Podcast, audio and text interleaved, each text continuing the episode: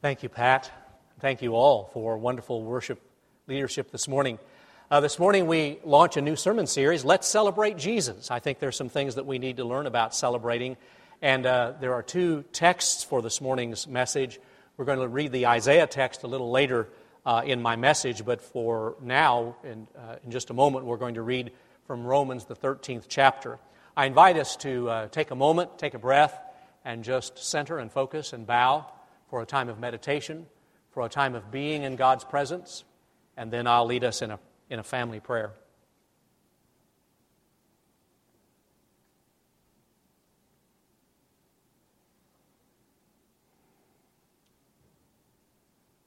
Lord, this season is rich with music, food, family and friendship, beautiful decorations and lights and candles. And yet your world is broken, scarred and marred and bloody and discouraging. We pray that you'll give us the eyes of Jesus to see the world of hurt around us. We pray for those in our congregation who are struggling, those in our community who are struggling. We pray, dear God, for those uh, who are serving far away in the mission field or military service, especially during this season, that you'll protect them and bless them and their families. We ask, God, that you forgive us for our sins and, and grow us to be more of what you've called us to be and less of what we've been. That we will grow to be the people in Christ you've called us to be. And during this first Sunday of Advent, we pray that you'll teach us some things about living faithfully, about bearing witness consistently, about celebrating appropriately and deeply. Be honored, God, with all that we offer you in words and in thoughts and prayers. We pray this in Jesus' holy name. Amen. I'm going to read now from uh, Romans, the 13th chapter, uh, beginning in verse 11 through the end of the chapter, Romans 13. If you're able, stand, please, as I share God's word. Besides this, you know what time it is, how it is now the moment for you to wake from sleep. For salvation is nearer to us now than when we became believers. The night is far gone, the day is near. Let us then lay aside the works of darkness and put on the armor of light. Let us live honorably as in the day, not in reveling and drunkenness, not in debauchery and licentiousness, not in quarreling and jealousy Instead, put on the Lord Jesus Christ and make no provision for the flesh to gratify its desires. May God add his blessing to the reading and hearing and the heeding of his holy word. You may be seated. I would like uh, this morning and during the Sundays of Advent to be your coach and to coach you and to coach us myself included, on how to be better celebrators of the Advent season, to celebrate in such a way that our experience is richer and deeper, and our witness is more robust and more attractive and more contagious. That's, that's my goal with this sermon series. Um, a long time ago, I heard a very wise preacher say there's a difference between partying and celebrating. He said, The world parties to forget, Christians celebrate to remember. And that's a big distinction, and I want you to remember that this morning, and I want you to remember that during the course of this sermon series that the world parties to forget. Followers of Jesus celebrate in order to remember. Uh, you read what Paul wrote about the uh, putting aside the clothing of drunkenness and debauchery and licentiousness, destructive relationships, addictive behavior, uh, those things that do not honor God. And he's saying there's a way to party, but there's a better way to celebrate, to put on Jesus Christ, to put on the sunlight of Jesus, and to begin life new. So, how do we celebrate Jesus in such a way that the world will notice? I'm just going to share with you two things this morning, and the first thing is this keep Christ at the center. Keep Christ at the center. Now, we say we do that, we try to do that, but I'm not sure that we always do that very effectively. To keep Christ at the center of the Advent season, to keep Christ at the center of our Christmas celebration. Now, I want to hasten to add that keeping Christ at the center involves more than complaining that the world does not do that. You following me? Just complaining that the world doesn't celebrate Jesus is not the same as you and I positively celebrating Jesus and keeping him at the center. Uh, every year about this time, the blogs start showing up, and the Facebook posts, and the letters to the editor, and the features on TV and radio about how they've taken Christ out of Christmas, whoever they are, about how we used to be able to have Christmas programs at public schools and sing about Jesus, and now we have to call them winter uh, concerts, and how the store clerks can't say Merry Christmas, they have to say Happy Holidays. By the way, the word holiday is a blend of holy day, so saying Happy Holiday is not so bad because it means Happy Holy Day for Christians. Uh, and we complain about how the courthouses used to have nativity scenes on the lawn, and, and uh, now they can't do that. But I guess I have a different take on that whole subject, and I may be in the minority this morning, and hopefully I'll survive through the second service, and then I can go home. but here's my take on that.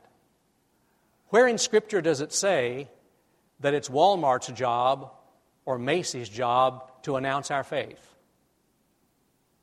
Where in Scripture does it say that it's the public school's job to teach our good news of Jesus Christ?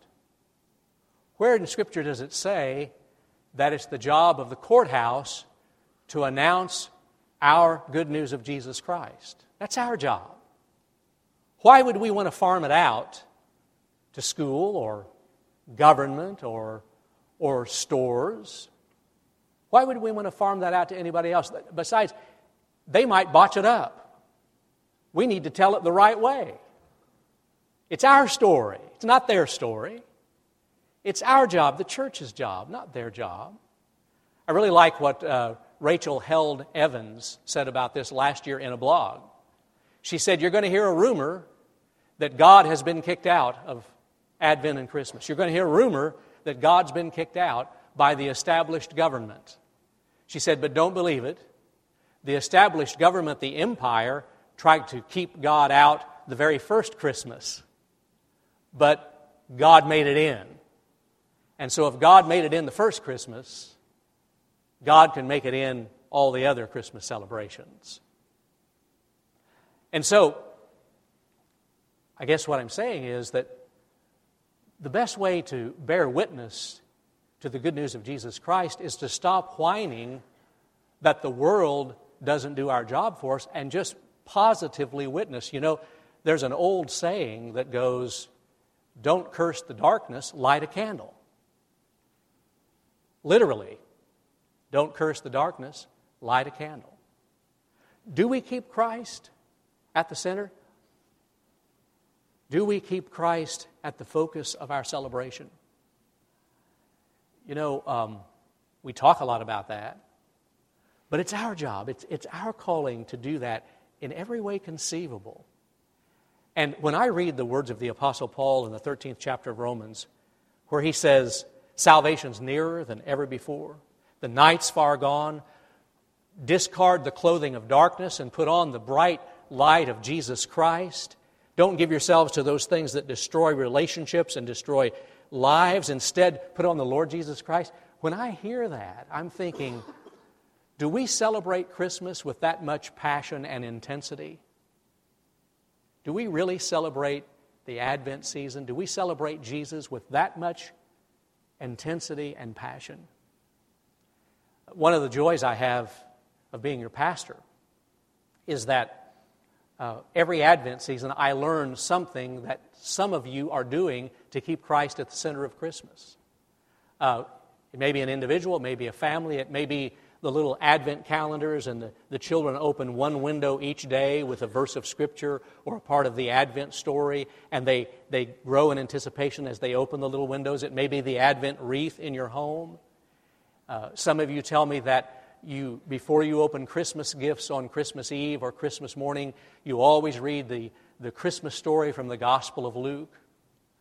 Um, it may be that you have a family tradition of, of doing something for uh, disadvantaged people, uh, doing it anonymous, anonymously as an individual or a family, and that's your Christmas gift. That's your tradition of keeping Christ at the center.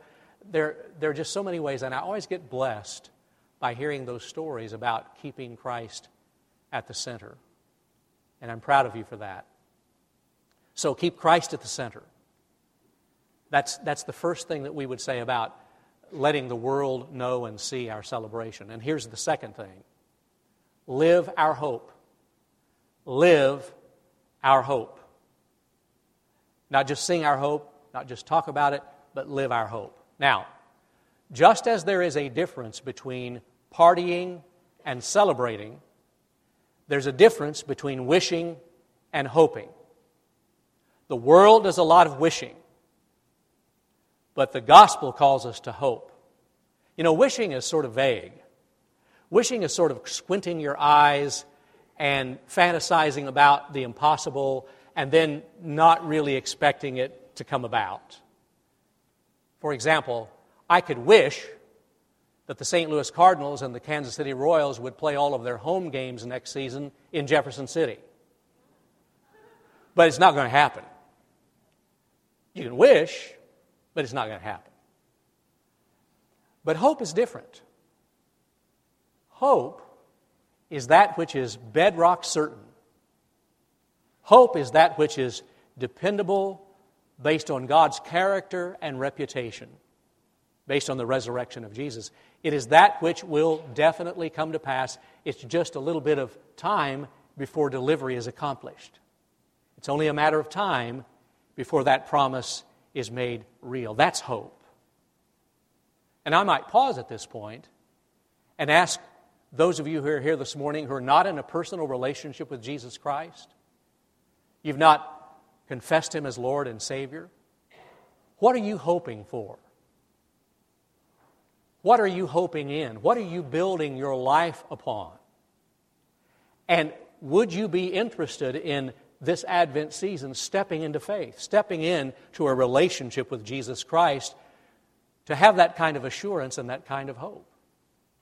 See, that's an invitation that's always available, but it's especially available during our holy seasons, our holy days of Advent and Lent and the special other days. At this point, I want to read the second text of this morning's uh, message, and that's Isaiah chapter 2, because we're thinking about living the hope. Now, as I read this, and as you see it on the screen, I want you to think about what Isaiah is saying about the difference between what is and what God's vision wants to be. The difference between what is, the distance between what is, and God's plan, God's vision for the ideal. Listen to the, to the distance between the two. The word that Isaiah, son of Amoz, saw concerning Judah and Israel. In days to come, the mountain of the Lord's house shall be established as the highest of the mountains and shall be raised above the hills. All the nations shall stream to it. Many peoples shall come and say, Come, let us go up to the mountain of the Lord, to the house of the God of Jacob, that he may teach us his ways, that, he may, that we may walk in his paths. For out of Zion shall go forth instruction, and the word of the Lord from Jerusalem. He shall judge between the nations, and shall arbitrate for many peoples. They shall beat their swords into plowshares and their spears into pruning hooks. Nation shall not lift up sword against nation, neither shall they learn war any more. O house of Jacob, come, let us walk in the light of the Lord. A beautiful passage of Scripture. But let me ask you something. We read this every Advent, or an Isaiah passage like it. We read this every Advent. And yet, its vision is so far from the reality of this poisoned earth, it's not even close. So, why do we read it year after year after year when it's so far apart, when they're so far apart? Well, the answer is we read it because in hearing it, we begin to hunger to live it. Remember, I said living the hope, not just singing about it? In hearing God's vision for the way the world is supposed to be, we begin to long for that to be true in our lives and in all relationships and in all nations. And we begin to step into that hope and we begin to claim it and to, to be drawn by it. I read a great story about uh, the writer uh, Shane Claiborne recently. He has a friend who's a welder. And Shane Claiborne's friend took an AK 47 and melted it down. And with that which was melted down, he, he created a rake and a shovel. What's that, Isaiah? They shall beat their swords into plowshares and their spears into pruning hooks. See, that's living into the vision to say that that which has been for destruction can be changed into blessing and production and feeding and caring and loving. Living our hope, not just talking about it or singing it. It's how we keep Christ at the center. I have to tell you a story about a, a lady in our church. She will remain nameless. Uh, she recently celebrated a big birthday that ended in zero. Uh, there was an eight in front of it. I wasn't going to tell you her age, and technically I didn't. And for her 80th birthday, she said to her children, I don't want a party. I don't want a reception. I don't want cards. I don't want gifts. I don't want a big go out to dinner feast. She said, I want a work day here at my house. She said, You bring your tools and your work clothes and you show up on the Saturday closest to my birthday.